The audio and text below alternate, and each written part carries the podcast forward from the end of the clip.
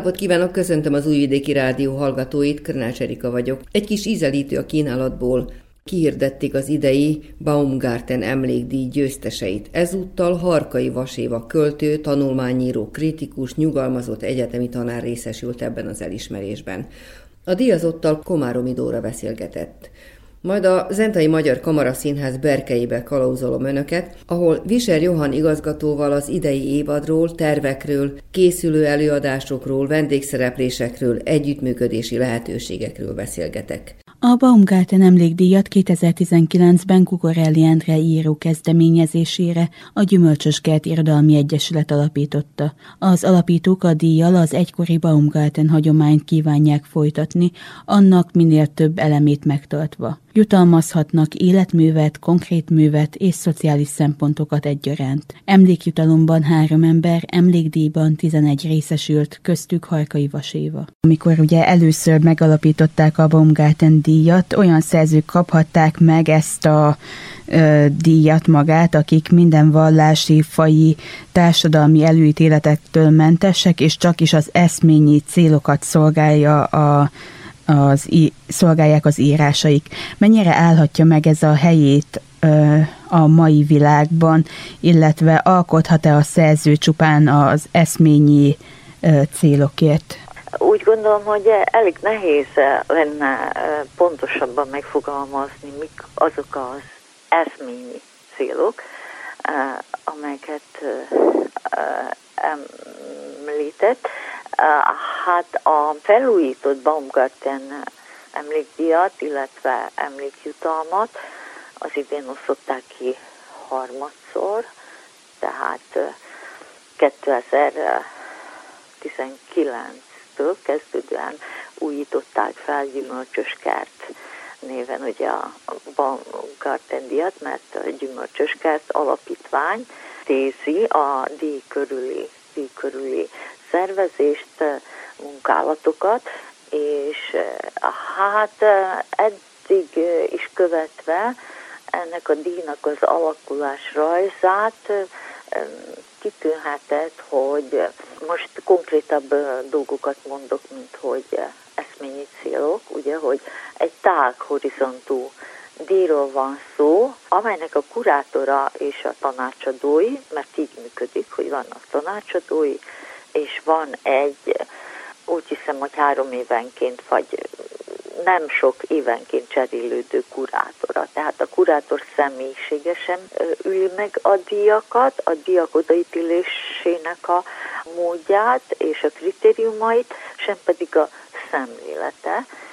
És hogy tághorizontú díjról van szó, az akár az idei, akár az előző két évi díjazottak névsorából is látszik, meg kell, hogy mondjam, hogy az idén 11 írót díjaztak, tehát 8 emlékdíj és 3 emlékjutalom került kiosztásra, és ez a névsor olyan, hogy ha hozzám viszonyítom a saját irodalmi tájékozottságomhoz és az irodalmi életben való mozgásomhoz, akkor azt kell, hogy mondjam, hogy van közöttük közelismerős, természetesen az irodalomból ismert nevekről van szó, tehát van olyan, akit személyesen nem ismerek, de olvasom, vagy tudok róla, van olyan, aki a szakmában, a hivatásomban kollégám, tehát nagyon sokféliek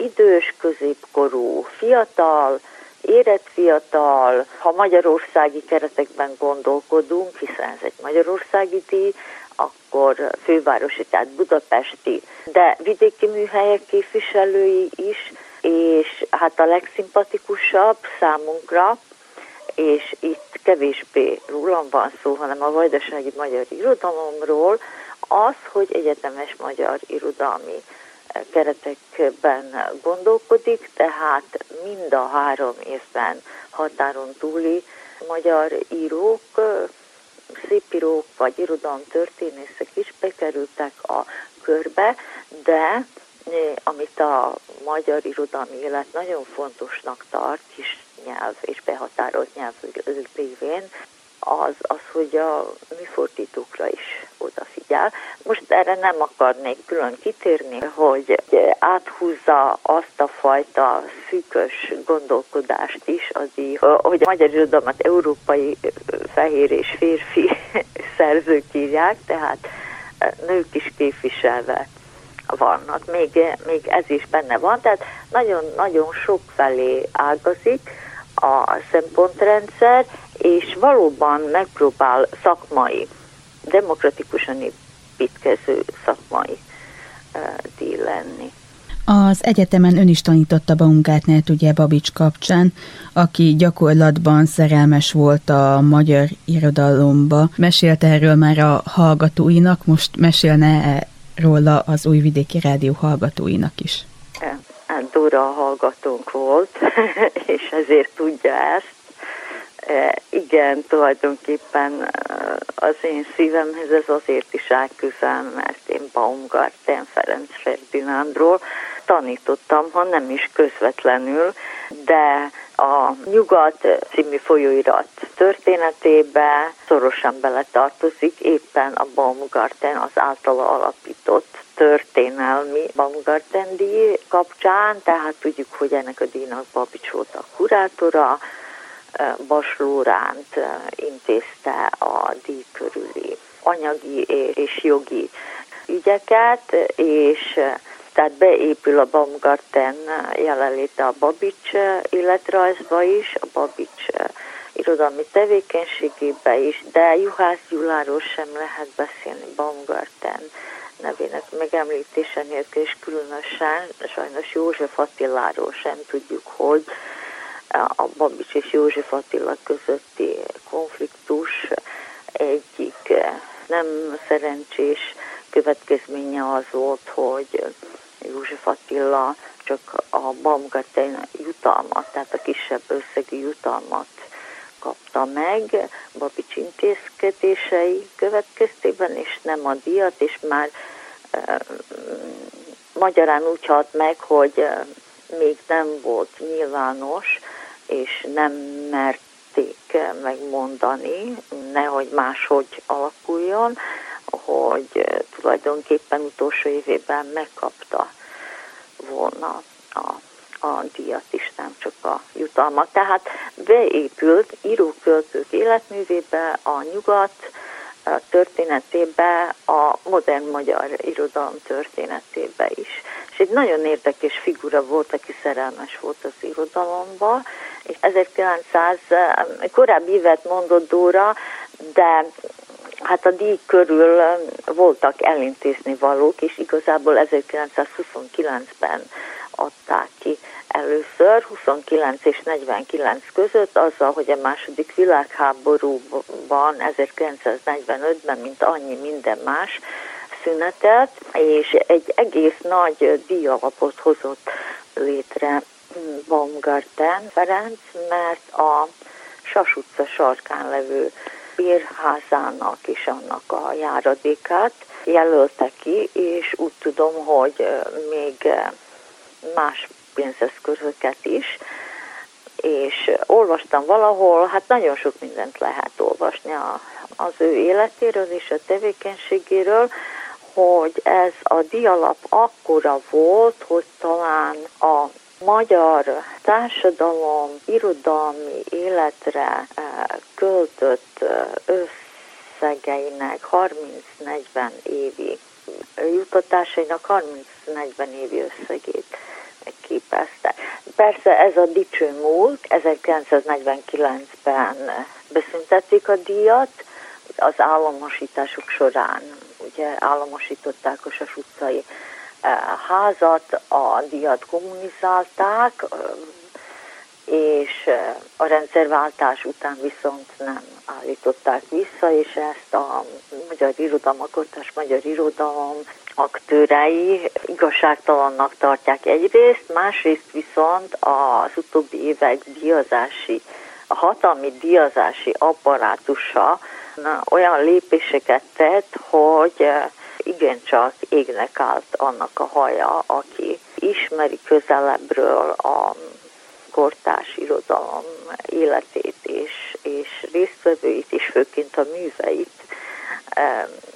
Tehát ezeket az ideológiai csúszásokat és ferdítéseket és kisiklásokat kívánják a díj körül összegyűlt tanácsadók és a kurátor valamilyen módon módosítani.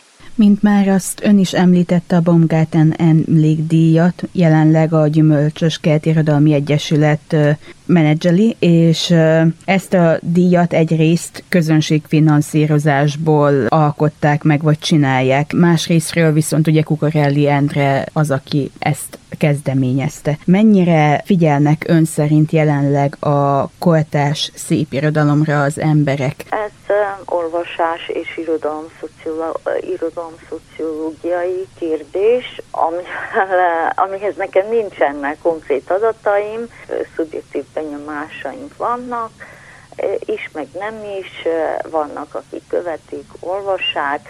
A kortárs magyar irodalomnak soha nem volt tömeges köre, kellenek. Hát gondoljunk arra, hogy az Adilírával kapcsolatban mennyit tudunk szembeszállásról és vádról, és majd, hogy nem egy évszázad kellett, hogy Horszak és az olvasók közönsége felnőjön addihoz, és el tudja fogadni, és be tudja fogadni azokat a radikális szólamokat, és, és azt az újszerű hangot, amelyet Adi Endre megcsendített a lírájában. Tehát jelen van, vannak olvasói, de ennek a díjnak a céljai között ez is szerepel, hogy népszerűsítse a kortás magyar irodalmat, oly módon is, hogy olvasók, írók támogassák saját pénzeszközeikből ezt a díjat, és ha jól tudom, akkor az eddigiek során mintegy 502-en támogatták, különféle összegekkel, a kisebb összegektől a nagyobb összegekig haladóan, hát maga Koreli Endre díj alapítása azt is jelenti, hogy ő egy millió forinttal elsőként lépett be eh, ebbe, a, ebbe az alapba, és azóta is vannak, akik eh, folyamatosan fizetnek kisebb-nagyobb összegeket, vannak, akik egy alkalommal, vannak, akik több alkalommal, és meg kell, hogy mondjam, hogy most én is hozzájárultam ehhez a díjalaphoz, mert kutya kötelességemnek tartottam, hogy most miután én is megkaptam ezt a díjat, hozzájáruljak ennek a díjalapnak a fenntartásához valamilyen módon, tehát konkrét, konkrét módon is, tehát ez valahogyan a szerzők és az olvasók együttműködése formájában tud, tud működni. Sajnos most nincs egy olyan dialog, mint a más világban élünk, mint Baumgarten Ferenc idejében, és, és nincs egy olyan átütő ponzor, aki nagyobb alapot, anyagi alapot tudna biztosítani ennek a díjnak, de működik, hát tizenvalahányan kapják meg az idén. Nyolc emlékdíjat és három emlékjutalmat osztottak ki, de itt a 10-15 között mozog a díjazott íróknak a száma, tehát ilyen értelemben is széles körű díj ez, hogy nem egy vagy két embert emel ki, hanem azokat, akik abban az évben jelentős művet írtak, jelentettek meg, vagy pedig az életművük fölhívta magára a figyelmet. És akkor térjünk talán rá az önéletművére is, ugye, ami szintén sokszínű, tehát itt a tanulmánykötetektől a kritikákon át egészen a líráig nagyon sok mindent megtalálhatunk. Egy ö, interjúban ön azt nyilatkozta, hogy a kedvenc műneme a líra, mi az, ami ennyire vonzó vagy megnyugtató az ön számára ebben a műnemben? Hát Förös Sándor erről többet tudom mondani, aki azt mondja, hogy gyerekkorában mindenki költő, és aztán e, ott valahol tizenéves kor körül e, választja ki a múzsa a maga szerzőit. Én gyerekkoromtól kezdődően szívesen olvasok verseket, hiszen a 60-as évek elején, tehát olyan óvodáskorú lehettem, amikor a Fehér Ferenctől megkaptam a dedikált gyermekverses kötetét, aki az apám korosztálya volt, és együtt rúgták a bőrt a házunkhoz közeli Epresben, tehát itt nőtt fel, a házunktól nem messze lakott, a családom ismerte a népes eh, fehér családot, eh, de hát nem az ő révén, nem az ő nyomán, hanem eh, történt ez az egész, hanem egyszerűen arról volt szó, hogy különösen a 70-es években egészen elfogadható életszínvonalon éltünk. Én mindig hangsúlyozom azt a bizonyos két kirakatos nagy fórum könyvesboltot, ahol magyarországi és vajdasági magyar könyveket is lehetett venni, és a kirakatában tulajdonképpen az üzlet vezetői beszámoltak arról a kiállított könyvek által, a kirakott könyvek által, hogy mi történt a vajdasági magyar irodalomban, aki díjat kapott, annak ott volt több példányban a könyve, tehát nem lehetett nem észrevenni, tehát ez mind benne volt abban, hát hogy most miért éppen líra, ez személyi személyes meghatározói vannak. Én, én nem beszülettem bele, úgy látszik, hogy én hozzám ez ami nem közel, és ennek meg vannak az előnyei és a hátránya is, tehát kisműfaj. Egy vajdasági magyar író nem élhet hivatásos íróként, nem élhet meg hivatásos íróként, tehát a líra kisebb műfaj, azt akarom mondani, hogy nem engedhetjük meg magunknak egy író életmódját, tehát napi betűt is meg kell keresnünk, tehát az, amit elmondott, az mind áll, de az mellett ugye az életem javarésze arra ment rá, hogy 35 évig tanítottam, 41 éven át, dupla műszakban éltem, hozzászámítva az itthoni teendőket is. Azért mondtam ezt el, mert egy regényírónak az életmódja és az életvitele egészen más. Tehát az, amit fájó szívvel lehetett olvasni Eszterháziról, vagy más aktív és nagy életművet maguk után hagyó írókról, hogy reggel föl kell, és bemegy a dolgozószobájába, és akkor egy vagy két óráig ír, vagy délig ír, és azután vagy folytatja, vagy nem. Ez, ez vajdaságban kivitelezhetetlen, úgy hiszem Brasnyú István volt az, aki leginkább megvalósította ezt az írói életmódot, de tudnunk kell azt is, hogy gályarapságot is kellett vállalnia emellé, mert nagyon kiterjedt műfordítói tevékenysége is van az életművébe, ez is beletartozik, tehát ami, ami pénzt hozott. Hát az, hogy a líra, az azt jelenti az esetemben, hogy verseket olvasok, verseket írok, és, és hát a tárgyaim között, az egyetemi tárgyaim között is képviselve volt, nem kizárólagosan természetesen, de képviselve volt a Líra, tartottam József Attila stúdiumot, a másodmodern líráról volt tárgyam, volt olyan tárgyam a doktori stúdiumon, amely a kortárs magyar líra beszédmódjaival foglalkozott, de természetesen regény kurzust is, és több műnemben alkotó és műfajban alkotó kosztolányi életművéről is tartottam. Ön Vörös Sándort említette, én most említeném inkább Nemes Nagy Ágnest, tekintve arra, hogy emlékév is van. A Nemes Nagy Ágnes azt mondta, hogy a költő az érzelmek szakembere.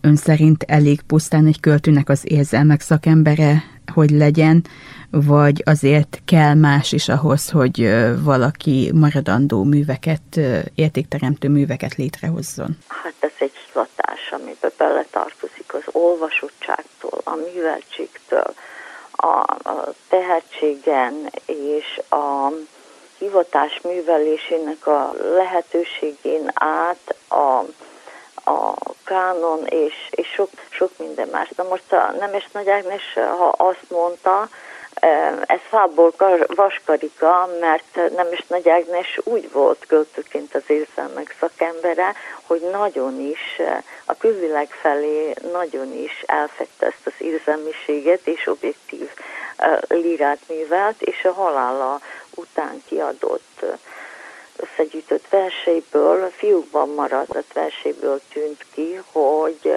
valóban pulzáltak az érzelmek a költészetében, csak valamiféle ok, vagy zártság, vagy költészet, a saját költészet szemlélete okán ezt nem akarta a külvilág elé tárni. De hát persze, hogy fontos a, ma úgy, úgy nevezzük, ugye, hogy érzelmi intelligencia, tehát egyáltalán az érzékenység a világ történéseinek az irányában nyitottnak lenni, és egy finom érzékelés persze, hogy kell. Persze kell a, a prózához is, csak más módon, és a drámaírók is más módon. Olyan drámaírók ugye röntgen szemmel belelátnak a, a társadalom működésének a szerkezetébe. A lira tekintete és szemlélete más, hát minden minden más. És, és hogy mennyire más, azt, azt abból érzem, hogy én nagyon nehezen tudok prózában megnyilatkozni, mert a gondolkodásmódom és a kifejezésmódom a lira beszédmódjára rá, nyilván, hogy belülről is, és a, a több évtizedes gyakorlat folytán is ez mindinkább így alakult és alakul. Nem az örömömre szolgál ez. Én viszont örülök, hogy ezt így elmondtam, mert ez, ezzel fel is vezetett egy következő kérdést, ami pedig az lenne, hogy önnél a versek hány százaléka azok, amik feltárulnak, és amik nem. Tehát hány százalék az, ami valóban publikálásra kerül, és végül kötetbe szerkesztődik, és hány százalék az, ami amit még ön sem mutatott meg senkinek valamilyen oknál fogva? Hát, ha nem mutattam meg, nem tudok százalékban beszélni, természetesen. Ha nem mutattam meg, akkor azért nem mutattam meg, mert nem voltam vele elégedett. Nem is fiúkba elzárt versekről van szó, hanem arról van szó, hogy van egy szöveg, ami van néhány sor, ami kipattan, abból lesz vers, amin aztán napokig, hetekig lehet javítani, elővenni, elfektetni, újra elővenni, erről Göndör Pál tudott nagyszerűen mesélni. Kemény munka ez, dolgozni a szövegen, ami látszólag ugye semmi hasznot nem hoz, de hát én azt szoktam mondani, hogy én az irodalomnak köszönhetem a, az életmódomat, azt, hogy hogyan élem az életem, hogy szellemileg is más téren mire vagyok képes, és mi tartozik bele. Tehát nekem nincsenek elzárt szövegeim. Maga éppen Kukoreli Endre mondta azt egy szépíruk társaságának az egyik ülésén, amikor tagfölvételről volt szó, ilyenkor fölmerül, hogy kit tekintünk írónak, kit nem, és ő fogalmazott meg egy ilyen meghatározást, hogy író az, aki ír, alkot, publikál, és van recepciója. Tehát azt a fiúknak írni, az, az nem írói tevékenységet jelent, hanem otthon végzett kedvtelést az irodalom nyilvános. Az irodalom közege a nyilvánosság, tehát publikálni is kell, és eh, hát nem feltétlenül a díjak határoznak meg minden, de bizonyos súlypontokat kiraknak. Tehát maga az odafigyelés. Tehát ami, ami fontos, arra odafigyelünk, eh, amit jónak tartunk, azt megjegyezzük, arról tovább eh, olvasunk. Az ön költészetében nyilván van egyfajta lírai hagyomány, tehát ha már csak a az ismeretanyagot, a tudásanyagot nézzük, az ön számára a jelen, vagy pedig a múlta fontosabb a költészetes szempontjából? Tehát lehet-e egyáltalán erre a kettőre külön tekinteni, vagy pedig az egyik meghatározza a másikat? Hát mi a múlt? Hány század, hány száz év? Én a 20. századi magyar irodalomhoz kötődő tárgyakat tanultam, tehát a modernségben mozogtam, és nem csak az irodalomban, a képzőművészetben, az építőművészetben is ezt követem, ehhez van érzékem, ezt szeretem, ezek a dolgok mindig összefüggnek, és a végén erről is tudok legtöbbet. Zenében egy kicsit, egy kicsit konzervatívabb, úgy értem hagyományosabb vagyok, tehát századok, 18.-19. század komoly zenék közelebb áll hozzám, jobban ismerem, mondom én ezt Topolyáról a Kálvária dombon ülve, hát ha valami hiányzott, és hiányzik ma is az életünkből, az, hogy egy ilyen kisvárosnak nincs komoly zenei, és ezt most különírva mondom, nem komoly zenei, hanem komoly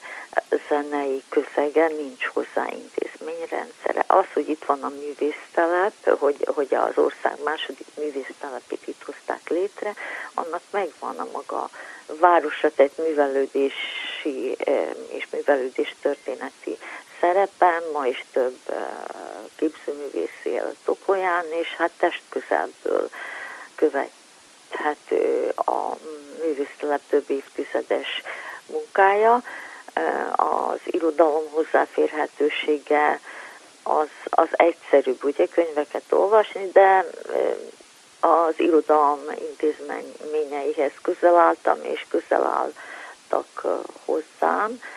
Tehát a körülmények nagyon is alakítják, nagyon is alakítják a, az életünket. Modernség az ugye, ha nem is a jelen, de a közelmúltat jelenti, tehát 20.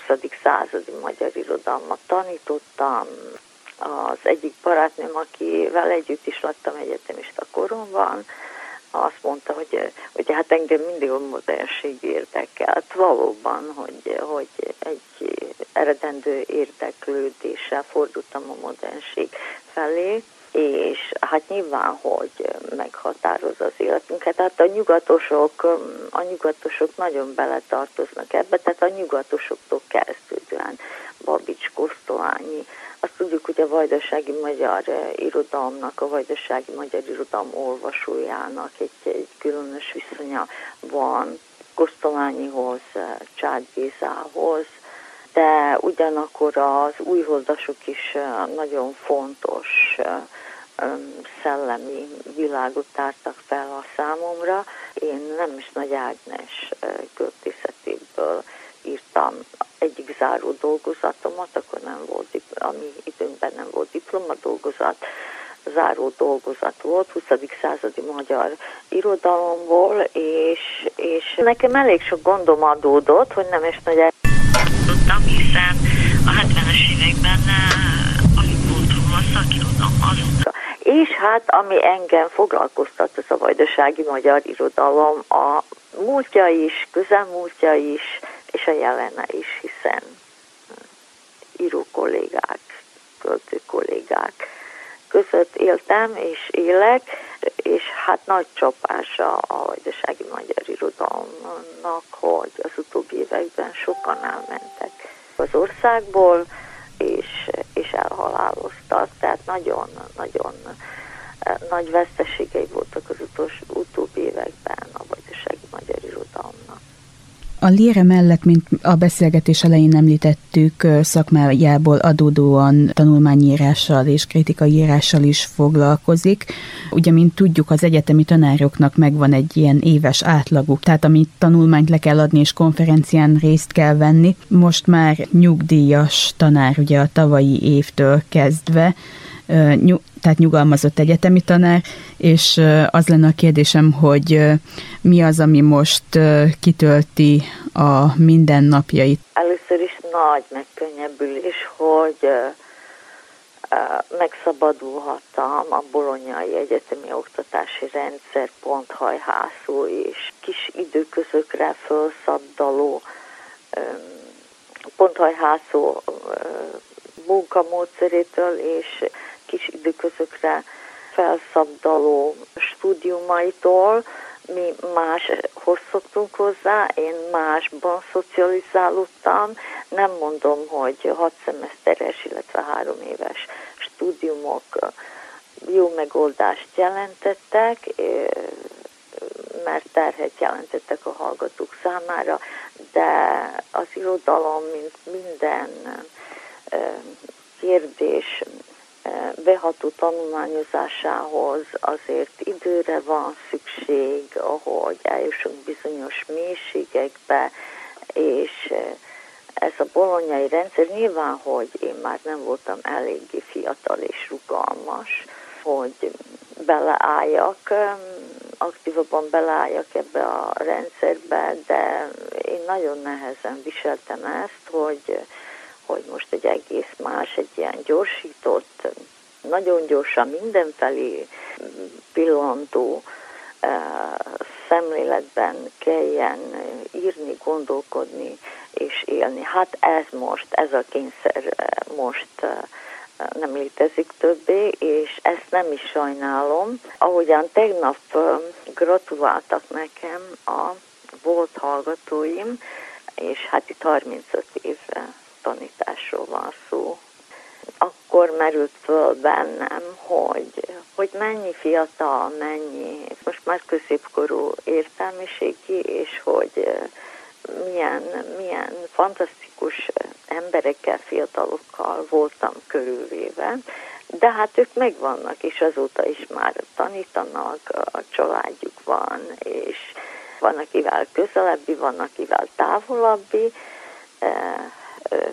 de még ebben a távoliságában is kellemes kötődéseim vannak. A, viszont írókat, költőket nem szoktak nyugdíjba küldeni szerencsére, úgyhogy amennyire az életmódom és az egészségem engedi, hát természetesen, hogy ezt szeretném folytatni, hogy nem szeretnék ebből a kontextusból kiesni, bizonyos dolgokra talán több időm lesz, a gyerekeim fölnőttek, egyszerűbb, a, egyszerűbbé válik az életem, és én szeretnék, hogy úgy mondjam, kontextusban maradni, és meg kell, hogy mondjam, hogy ebben ez a Baumgarten emlékdíj egy egy, lökést adott, mindenképpen motivál, mert arra szólít fel, hogy, hogy nem szabad abba hagyni. Írni fogok, és most is írok a hídban, lesznek majd verseim, sanos búcsúversek, a vajdasági magyar irodalom mostanában a a búcsúversek és a búcsúszövegek irodalma lesz, hiszen Junkároly és Patucs László a halálának az alkalma sokunkból váltott ki, nem csak fájdalmat, hanem szövegeket is.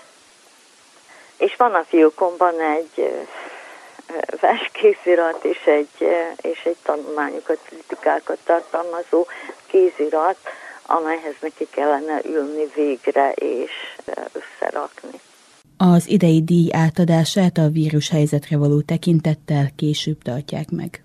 Az elmúlt fél órában Harkai Vasévával, a Baumgarten emlékdíj győztesével Komáromi Dóra beszélgetett.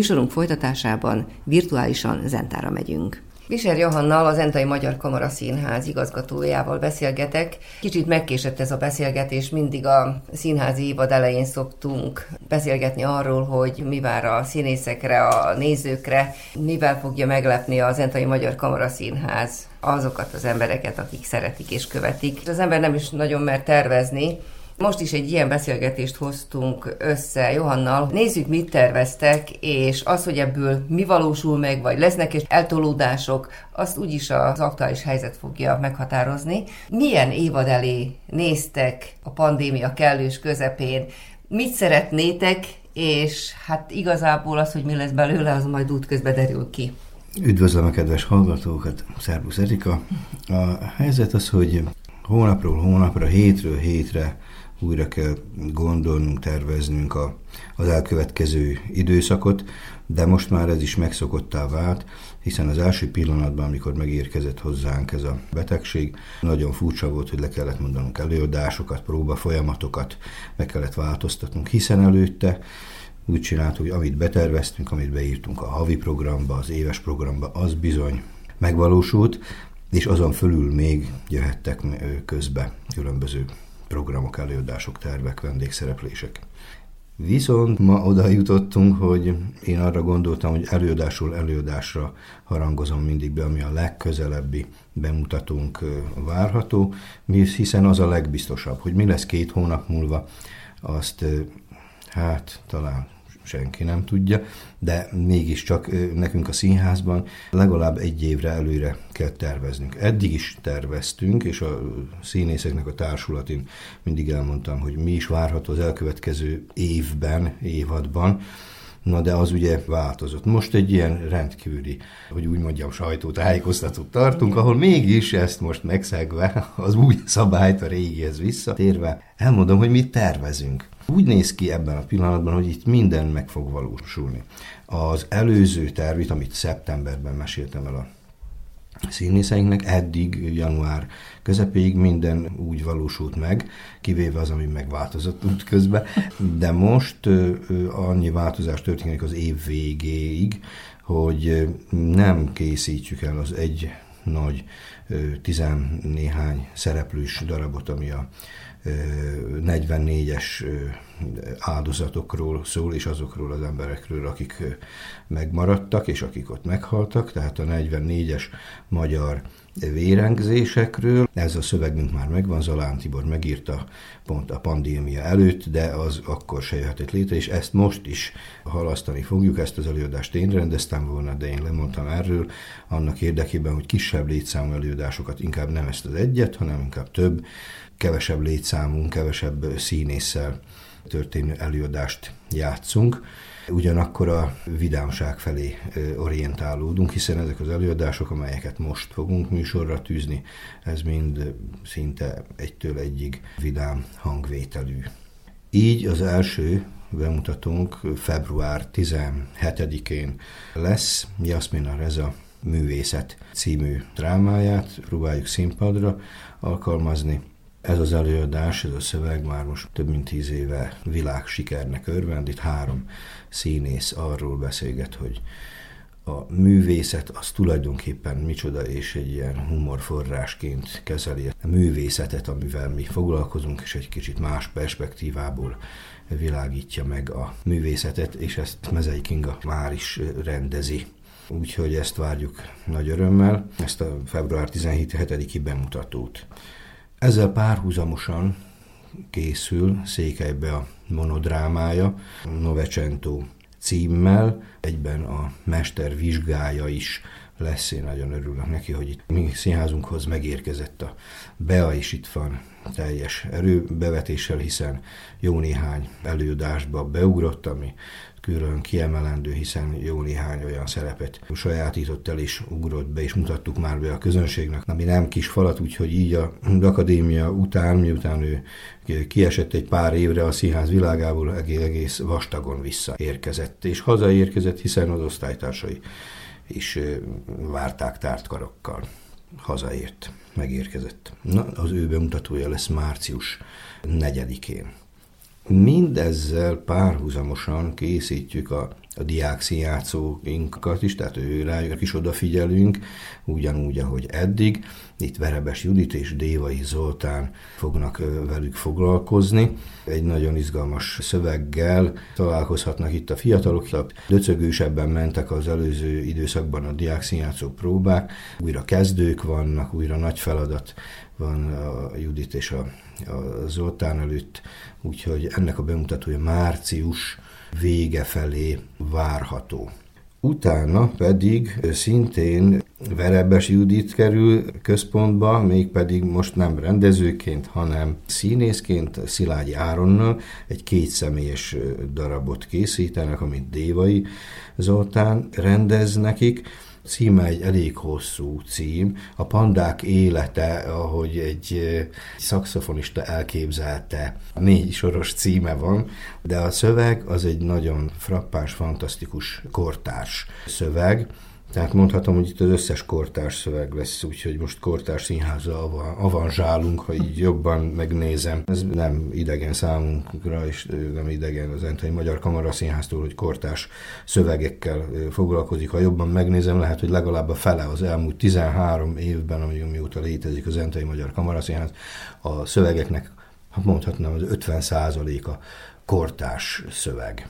Tehát ez egy olyan színészi játékot biztosít mi az összes előadás, amit látunk, tehát olyan lehetőséget nyújt a színészeinknek, amivel tényleg ritkán lehet találkozni, hiszen olyan szerepeket játszanak, és úgy pallérozhatják magukat, hogyha maximálisan oda teszik magukat, már pedig mélynek tennék, hiszen tényleg egy jó csapatunk van, és nagyon jó társulatunk van, mindenki megpróbálja magából a maximumot kihúzni, és olyan gyakorlatra tesznek újra és újra szert, hogy már itt a 30 év környékén olyan komplet színészek lesznek belőlük, mint ahol más színházakban csak a vezető színészeknek sikerül, hiszen nem mindig van lehetősége a színészeknek arra, hogy évente egy-két főszerepet eljátszanak. Ezt már máskor is mondtam, de újra és újra rácsodálkozok erre, hogy ez bizony nálunk ez, ez így alakul. Ennek a bemutatója május közepére várható még sok mindentől függ, hogy mi is, hogy hogy is alakul, hogy május 10-e vagy 20-a. Ezzel párhuzamosan szintén készül Mészáros Anikó tollából egy Petőfi életéről szóló dráma, ez is egy kétszereplős dráma lesz, amit Virág György fog rendezni, szintén a mi színészünk, ugye, és Nésics Máté, valamint Székelybe fogják játszani. Egy kétszereplős Petőfi életéről szóló dráma, ami ugye a jövő évben, 23-ban készülünk a Petőfi emlék évre. Ezek azok az előadások, amiket elsősorban itthonra készítünk, tehát a kamarateremben fogjuk ezeket bemutatni, de ugyanakkor a tájolásuk is rendkívül egyszerű lesz, ugyanúgy egész délvidéken, de az egész Kárpát-medencében is, tehát már most is vannak meghívásaink ezekre az előadásokra, amik még el sem készültek.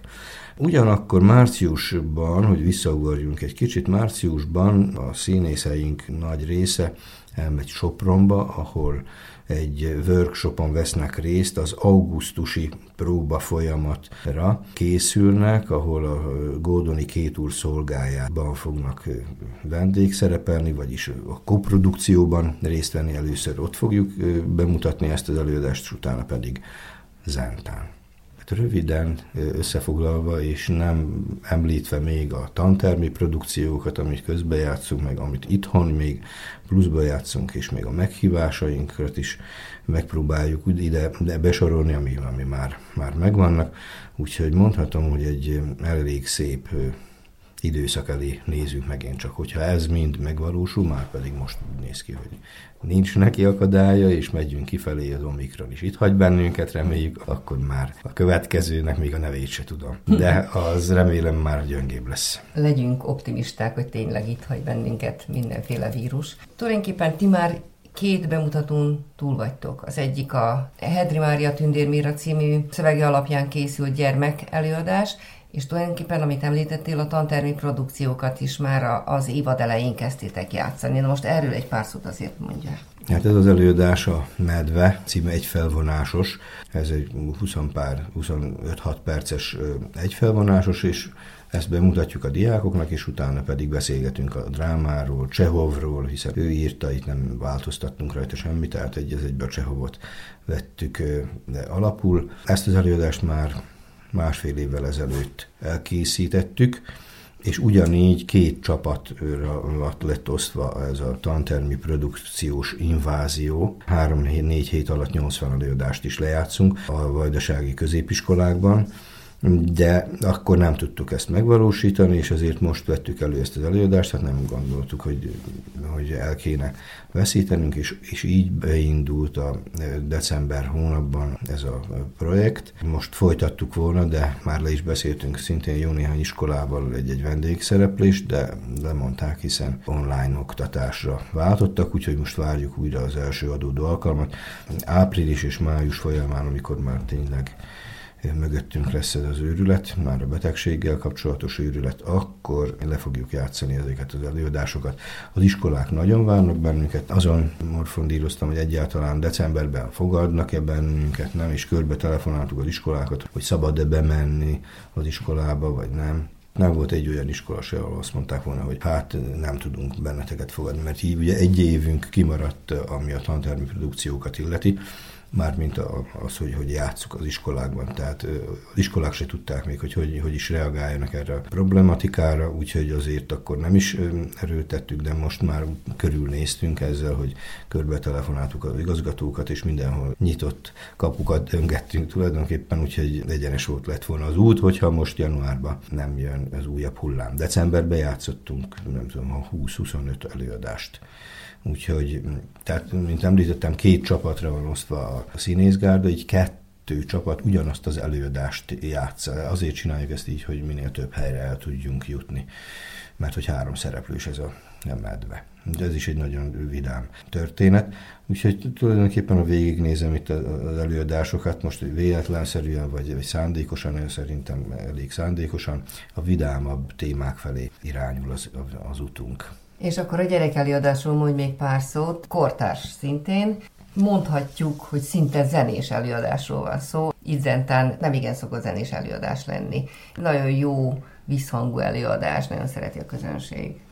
A szerző, amikor eljött és megnézte, akivel már évek óta különben jóba vagyunk, azt mondta, az egy hozzáfűzni valója volt, hogy hát lehet, hogy egy-egy zeneszámot el lehetett volna hagyni, de a tartalma megvolt, tehát utána megegyeztek a rendezővel, hogy végül is igen, meg, meg volt minden a tartalma, ami benne volt az eredeti szövegkönyvben, az megmaradt. Tehát nem csorbult egyáltalán, de hát ez a rendezőknek a szabadsága, hogy ők végül is olyanra formálják a szöveget, amilyen az ő fejükben van, és ahogy amivé alakul. De az előadás tényleg nagyon jó, tehát tetszett a a szerzőnek Egy is. Egy meséről van szó, nagyon aktuális is a téma. Hát így van, ez már jó néhány éve aktuális. Engem személyesen is nagyon érint már 11-2 éves korom óta, amikor azzal jöttem a barátaimnak, hogy ide figyeljetik, nagy gond van, a gletszerek olvadnak. Na, ez kb. 82-t írunk, és akkor a haverjaim, amik fociztunk, uh-huh. ezzel szekáltak, hogy mégis milyen gletszerekről beszélek én, de én, hogy honnan szedtem ezt az információt, nem tudom. Hát a világban azóta és még előtte is, de akkor kezdődött igazán ez a természetvédelem, ami nálunk focizás közben teljesen normális volt, hogy összeszedjük a szemetünket, és hazavisszük, eldobjuk a kukába. Na hát így próbáljuk a gyerekeinket is most nevelni, és ez az előadás arról szól, hogy a vizeinket mindenek előtt próbáljuk megóvni, megvédeni, és hogy az emberi természet olyan, hogy azért elméletileg ezt védi, de vannak emberek, akik a jó akaratukkal, hátrányba hozzák ezt az egész történetet. Tehát oda kell figyelnünk erre. Azt még el kell mondanunk, hogy nem csak a vajdasági iskolákat és tulajdonképpen a művelődési házakat, színházakat járjátok, hanem Magyarországgal is komoly kapcsolatokat ápoltok, különösen Sopronnal. Mely előadásokat viszitek most a Soproni Színházba? hogy úgy mondjam már, úgy benne van a tervbe, és nem változott. Ez a február elején megyünk Sopronba, és játsszuk a Tündér Lalát, amit tavaly januárban mutattunk be végül is, több beugrás után. Azóta néhány szereplőnk változott, és most megint csak beállt egy állandó társulat. Nyolcszor fogjuk játszani Sopronban, utána pedig még jó néhány meghívásunk van Budapestre, Magyarországra és körvonalazódik még egy, egy fesztivál körút. Négy helyen is megtartjuk majdnem ugyanazt a fesztivált.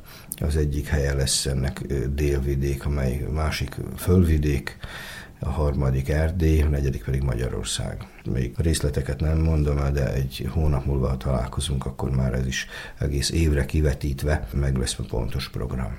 És több előadásról van szó, ezt már tudni, vagy pedig egy előadással ment? Több előadásról összefog néhány színház és kultúrával foglalkozó civil szervezet vagy alapítvány. Egymáshoz elviszük az előadásainkat. A magja ugyanaz lesz a történetnek, de más előadásokat is hívunk mi konkrétan majd. Lesznek különbségek a fesztivál között, ugyanakkor ez nem csak színházi fesztivál, hanem összművészeti fesztiválnak tervezzük. Hát kíváncsian várjuk a fejleményeket. Köszönöm szépen az információkat. Én köszönöm a lehetőséget. Kedves hallgatóink, az elmúlt percekben Viser Johannal, az Entai Magyar Kamara Színház igazgatójával beszélgettem. Köszöni a figyelmet a szerkesztő Körnács Erika.